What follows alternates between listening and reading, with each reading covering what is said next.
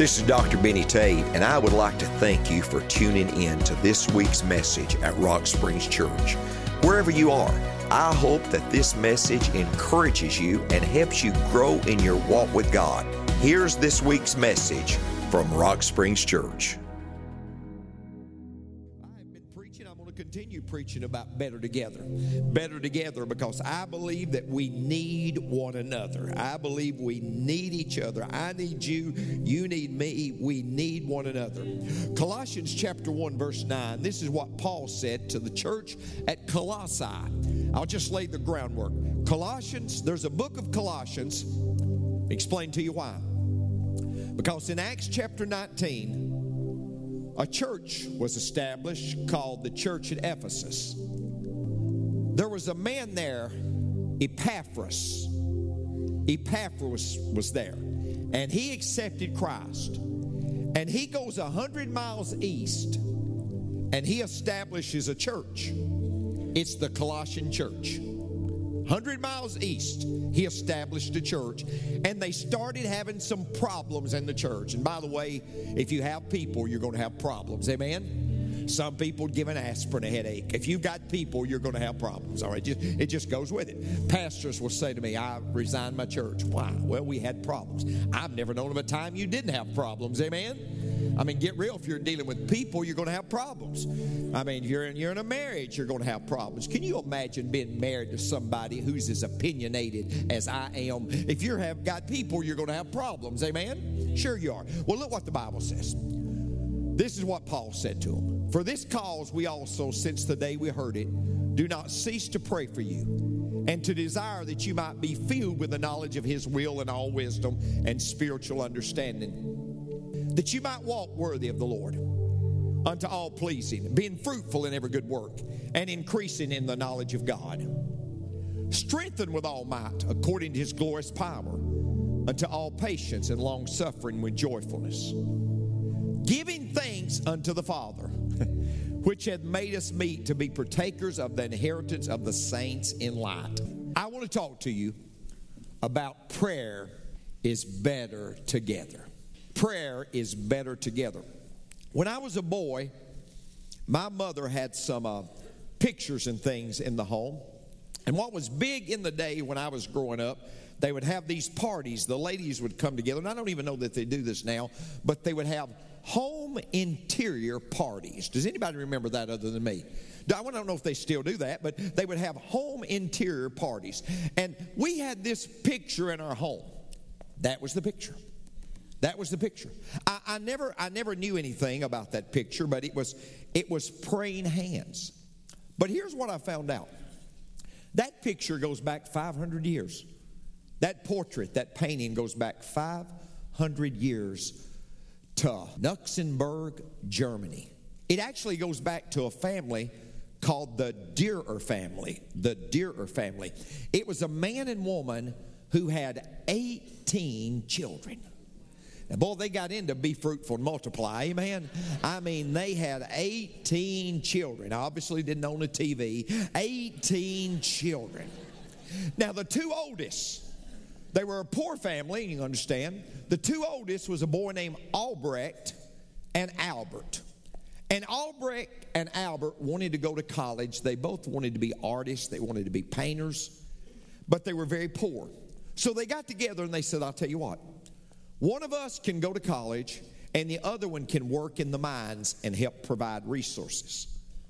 So to decide to decide which one would go to college and which one would stay back, they said, We'll flip a coin. And the one who wins the coin will go away to college for four years. And then when he gets back, the other one will go to college and work on becoming an artist, a painter. So they did just that. They flipped the coin. Albrecht won. Albrecht went away to college, very successful. Even his last year or two in college, he started doing some paintings and they started selling. He was very, very good. And after four years, he came home and they had a dinner to celebrate. And in the middle of the dinner, Albrecht said to Albert, Now's your turn. Now's your turn. You worked in the mines four years so I could go to college. Now's your turn. And Albert started crying uncontrollably. And he started saying, No, no, no. And he said, Why, brother? He said, You don't understand. For four years, I've worked in the mines. Every bone in my fingers has been broken. I have arthritis in my right hand so bad that I cannot hold a glass. There's no way I can go to college. There's no way I can ever become an artist. And then he dropped his head and he closed his hands and started praying. And Albrecht got an image of those hands. And that's the painting, the praying hands. It's a reminder of the love and sacrifice that one brother had for another brother. Folks, it's a reminder to every one of us that we need each other.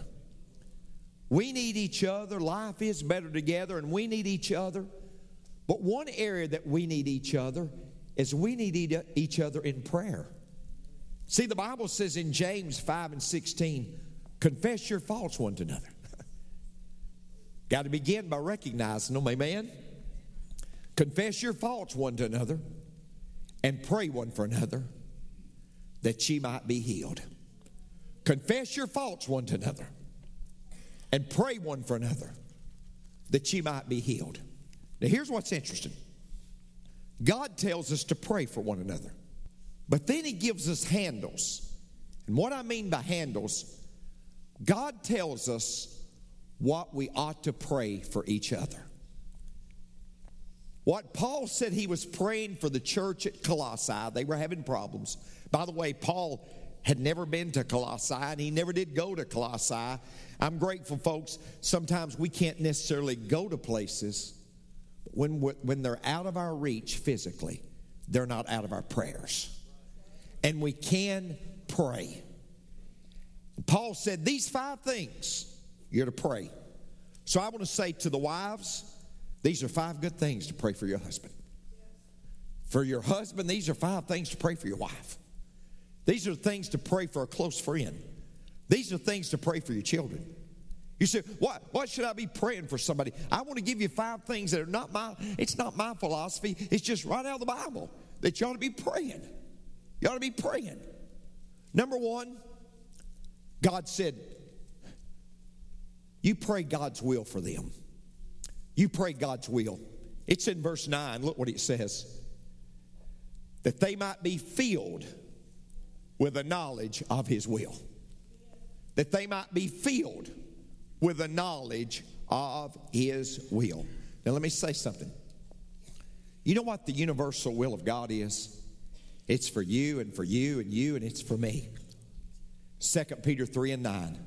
The Lord is not slack concerning his promises, as some men count slackness, but is long suffering to usward, not willing that any should perish, but that all would come into repentance.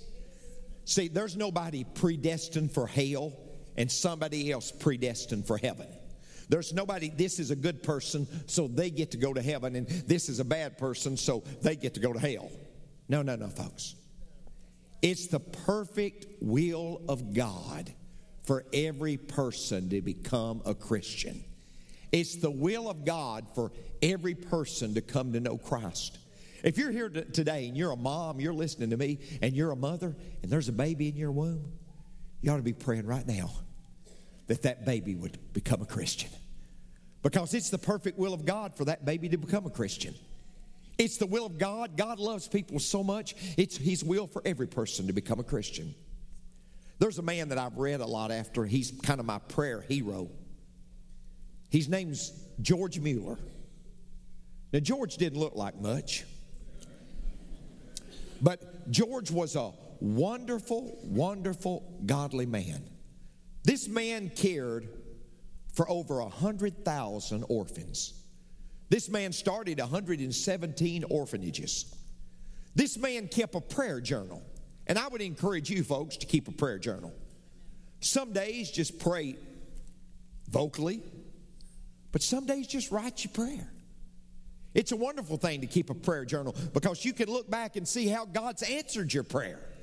It's wonderful to keep a prayer journal. I would challenge you. And this man kept prayer journals. And after he died, they got all of his prayer journals and they found out there was 50,000 recorded instances of where God answered his prayer. What was his secret? Mueller said this. He said every need he had, he'd find a Bible verse and he'd put his finger on that Bible verse and he'd claim that promise and he'd pray that promise and he'd say, God, this is a need. If you got a lost person, believe on the Lord Jesus Christ and thou shalt be saved in thy house. He said, I'd claim that promise and he'd pray. But Mueller got saved and he had five friends that didn't know Christ. And he started praying for them. Within months, one of them came to know Christ. Within 10 years, two of them came to know Christ.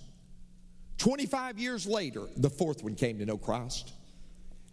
And 52 years later, at Mueller's funeral, the last one came to know Christ. I'm saying to you today, you want to know what God wants you to pray for people? Pray God's will for them. Pray God's will for your children. God's will is the safest place that your children can be. Now, there's the second thing that He told us to pray. He said, Pray a godly walk for them. Look what verse 10 says. It says that they might walk worthy of the Lord unto all pleasing. Pray that they walk worthy of the Lord. See, folks, it's not enough just to come to know Christ. We need to walk worthy of the Lord. We need to walk worthy of the Lord. Not one time in the Bible, the word Christian's only three times in the Bible, and not one time in the Bible did a person call themselves a Christian. It was always somebody else who looked at them and called them a Christian. And the reason why they looked at them and called them a Christian is because they walked worthy of the Lord. And the only way you can walk worthy of the Lord, according to Galatians 5 and 16, is to walk in the Spirit. See, I want to say something to you folks. What, what, I, what I've learned about many, many people, they just want fire insurance. They just want to pray a prayer. They just want to know they're not going to hell. But God wants you to have more than fire insurance. God is not just interested in getting you out of hell, God is interested in getting the hell out of you. You okay?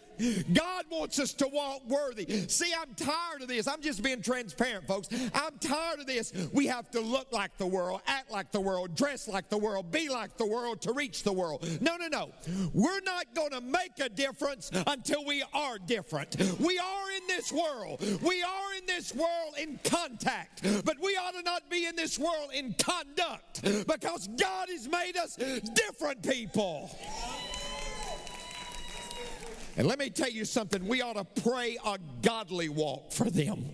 A godly walk for them. We want our children to be different. We want our marriages to be different. We want our relationships to be different. Oh, folks, you say you won't draw a crowd preaching like this. I could care less. We ought to pray a godly walk on people that we're different, that they look at us and they see something different about us. And when they see something different, they'll desire it. Let me tell you the third thing. We ought to pray they discover their gift and use it. Look what verse 10 says that you might walk worthy of the Lord unto all pleasing, being fruitful in every good work. Here's what I want you to understand you're a gifted child. You're gifted. Oh, listen, you're, you're in the gifted class, by the way. Yeah, yeah, you're in the gifted class. Because God, 1 Peter 4 and 10 says, as every man hath received a gift. You're a gifted person. And God's got a work for you to do. And listen, it's not just preaching, it's not just leading worship. Oh, those are a couple things. But folks, there's many things. I believe that Christians ought to be making an impact in every arena in every arena. You said, Pastor, should Christians should Christians uh, uh, be in politics? Well, Christians should have never gotten out of politics. Christians ought to control politics. If we had godly people in the political arena, we'd have a different country, folks. Christians, Christians ought to be light and they ought to be salt in every arena. We ought to find out where we're gifted and we ought to use that. Because look what John says. Herein is my Father glorified that ye bear much fruit. Pastor, I don't know what I'm supposed to be. I do. You're supposed to be a fruit bearer. You're supposed to be a fruit bearer. What, what am I supposed to do? I'm supposed to produce fruit. I'm supposed to, I, I got to stay connected to the vine. If I stay connected to the vine, I'm a branch, I'll produce fruit in my life. Oh, folks, you can see fruit being produced, amen? Oh, you can, you can see the fruit. When the fruit's being produced, you can see it. And you ought to be a fruit bearer, and I ought to be a fruit bearer. But I'll tell you what, if we're not awful careful, we'll just be a fruit consumer. All we'll do is consume. We don't do anything, but we just consume. And our favorite song is I Shall Not Be Moved. and we're not using our gift, and we're not using our giftedness. And all we are is just a fruit consumer. We come to church, check it off, think Pastor to burp us at the back door. fruit consumer. But I'll tell you worse than that we're not careful, we'll be a fruit inspector. We'll be a fruit inspector. I, I, I don't like how they do that. I don't know why he does that. He gets on my nerves when he gets so loud. Jesus never jumped around and hopped around and got loud like he does. But everybody he touched did, by the way. Amen.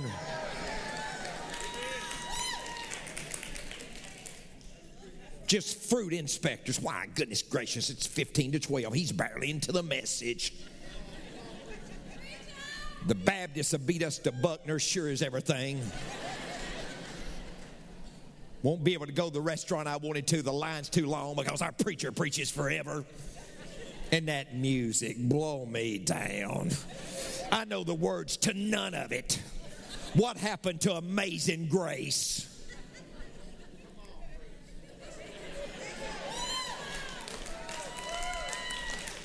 We're just inspectors. And, and you know, I've got one more snack. If you're not over careful, there's you become a fruit fly. Somebody says, I don't even know what a fruit fly. I'll tell you what, a fruit fly is always around a stink. a fruit fly is a drama mama. Amen.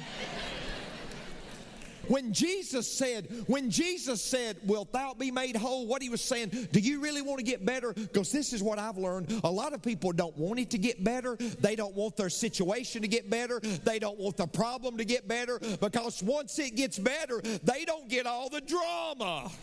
They don't want it fixed because then the drama's going to go away. But as long as there's a problem, the drama's going to be there. And a lot of you are trying to fix people that give, let me give you a news flash. They don't want to be fixed. I don't know who I'm preaching to, but it feels so good. you can't fix them. They don't want to be fixed. See, Lordy mercy, folks. I've dealt with the fruit consumers. I've dealt with the fruit inspectors. I've dealt with the fruit flies. Hey, come up real close. I've been at one church 30 years. I've dealt with Fruit Loops. All right, let's move. okay, number four. Pray they have a growing relationship pray they have a growing relationship. Let me, let me just say this. Look, look here, folks, what the Bible says. That they might walk worthy of the Lord unto all pleasing, being fruitful in every good work, and increasing in the knowledge of God. Let, let me give you some verses right quick. I'll try to pop them off right quick. First Peter 2 and 2. As newborn babes desire the sincere milk of the word that you might grow thereby. 2 Peter 3 and 18, but grow in the grace and knowledge of our Lord and Savior, Jesus Christ. 1 Corinthians 13 11, when I was a child, I spake as a child, I thought as a child, I understood as a child, but when I became a man, I put away childish things. See, there's four stages that God's going to take you through. First of all is the give me, give me stage. The give me stage is a baby. Mine, mine, mine. Mine, mine, mine. Give me. Mine, mine, mine, mine, mine. The second stage is use me. God, I want to be used. I, I, I want to use my gift. The third stage is make me. Make me. Remember that prodigal son, remember when he left, he said, Give me, but when he came back home, he said, Make me. Make me. I want to be conformed to the image of your son. And then lastly, search me. Psalms 139. Search me.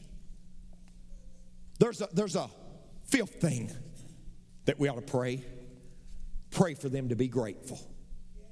Pray for them to be grateful. Look what verse 12 says giving thanks unto the Father. I love to study preachers from days gone by. Somebody said, Pastor, who do you read after? Most of the people I read after are dead. R.A. Torrey was a preacher from days gone by. And R.A. Torrey was up preaching. And he was telling a story about a ship, a steamship, that capsized in Lake Michigan. In the winter, in that cold water, that ship capsized.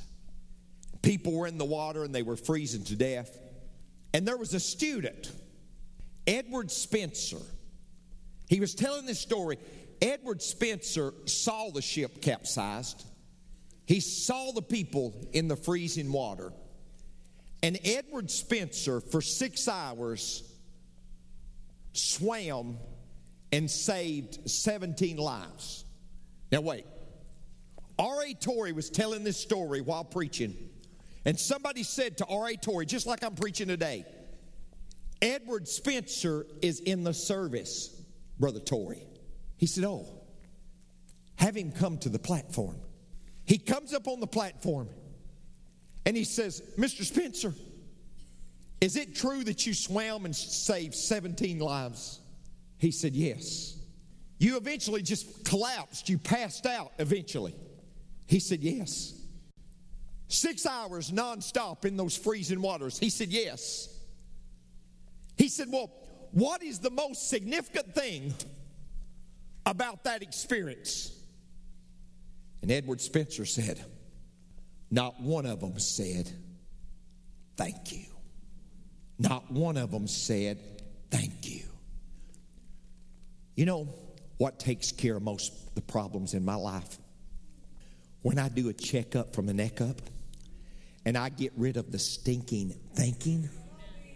And instead of having an attitude of how bad I've been done and how I'm a victim, if I can get an attitude of how good God's been to me, if I can get an attitude of thankfulness, I've learned, folks, it takes care of most of the problems in my life. When I when I don't focus on what I don't have, and I focus on what I do have, and I thank God for what I do have, and I thank God for the blessings He's given me. When I realize from the day of my birth to the ride in the hearse, things are never so bad that they couldn't be worse. When I thank God and I praise God, folks, I find that life is good. So when we're going to pray for people, Paul said, You pray that they'll be grateful. Now, listen, folks, we need one another. We're launching life groups. I want to challenge you. I want to challenge you. We have the brochures. I want to challenge you September the 8th, get signed up, be in a life group. Everybody needs a life group. And the reason why it's so important, one of the things we do is we take prayer requests and we pray for one another. I can't take prayer requests in here today, but you can in a small group. I love what Oswald Chambers said. He said, No one has time to pray. We have to take time from other things that are valuable in order to understand our necess- how necessary prayer is. I don't know that I totally understand this, folks. But when we get to heaven, when we get to heaven. They're going to be praise and they're going to be worship. The angelic host, we're going to be praising. I, I really believe it's going to be incredible. And you can read about it in the Bible how people kneel before the throne of God and we just all worship God. And all the emphasis is on Him. No, no churches, no denominations. The emphasis is on Him. You can read about it through seven chapters. But the Bible says something amidst all this worship. It says in Revelation chapter 8, get this, folks, there was silence for 30 minutes. Now, one preacher said that scripture proves there'll be no women in heaven. I don't believe that. Because if that's true, I won't make it. Amen. but here's what I want you to see all this praise and worship, and then there's silence in heaven. Because it says an angel brings a golden censer, and incense is burned before the throne of God. And that smoke comes up, wait, which is the prayers of God's people. So apparently, God says this stop everything. Prayers are coming up right now. Stop everything. Prayers are coming up right now. See, you, I'm not trying to guilt you, folks. But your prayers, your prayers may determine the eternity and destiny of somebody. My prayers and your prayers may determine somebody's destiny and they may determine somebody's eternity. It's that important. Your prayers, my prayers, are that important. This week I was reading Acts chapter 12. I was just studying it. And in Acts chapter 12, verse 5, it says Peter was in prison. And the church prayed. And the church prayed. And God miraculously delivered Peter. But I noticed something. In Acts 5, they didn't pray for James and he was killed. Apparently, prayer makes all the difference.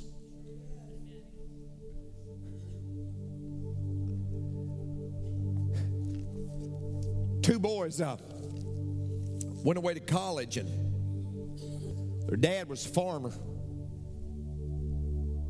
And they got down to their last dime. Their dad had been sending them money the end of the month. And they got down to their last dime.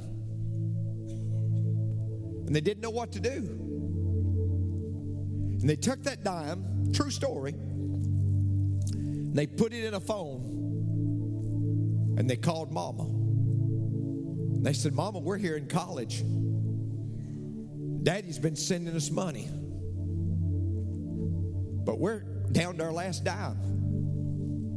Mama, we're hungry. She said, Your daddy's got sick. He's been in bed. Doesn't have any money to send you boys. But she said, You hold that phone and let's pray.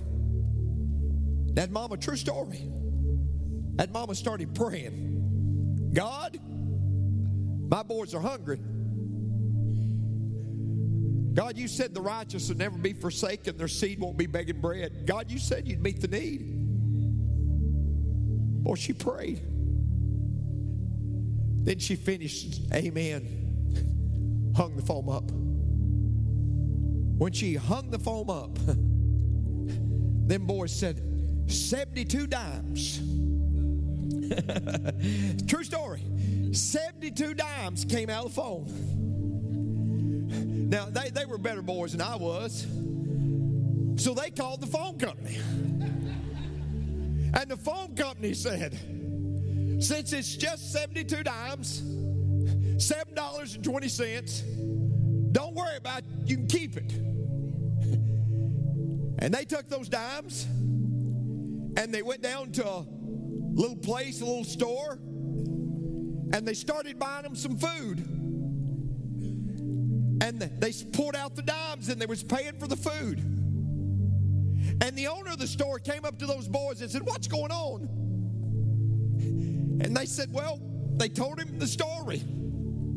How they was down to nothing. They took their last dime.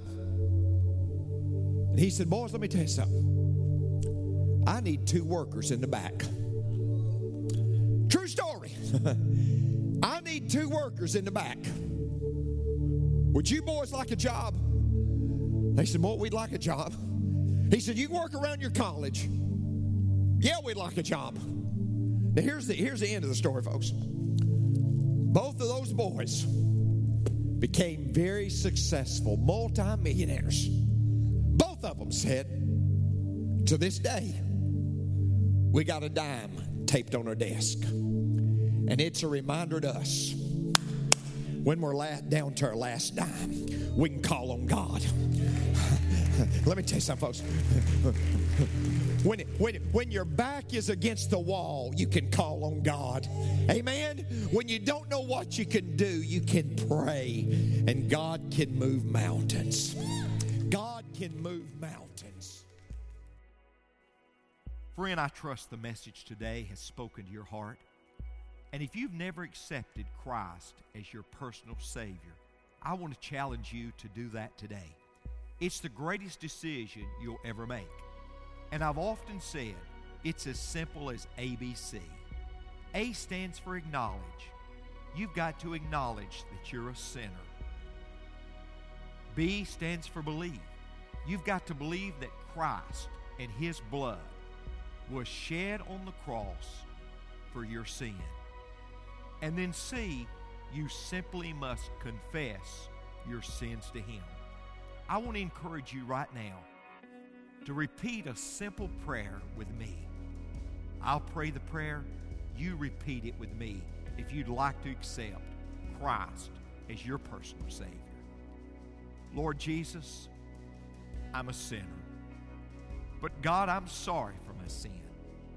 I'm so sorry I want to change. I believe that you died for my sin, and I confess my sin to you right now. Come into my heart, Lord, and forgive me of all my sin. Now, thank you, Lord, for forgiving me. Thank you for coming in to my life. Amen. Friend, congratulations on the greatest decision that you'll ever make. And I want you to know this decision is not based on how you feel right now because God's not a feeling, He's a fact. This decision is based on the fact that you have done what God's Word says you must do to have eternal life. So, congratulations on the greatest decision you'll ever make, and thank you for being with us today. God bless you, and we'll see you soon.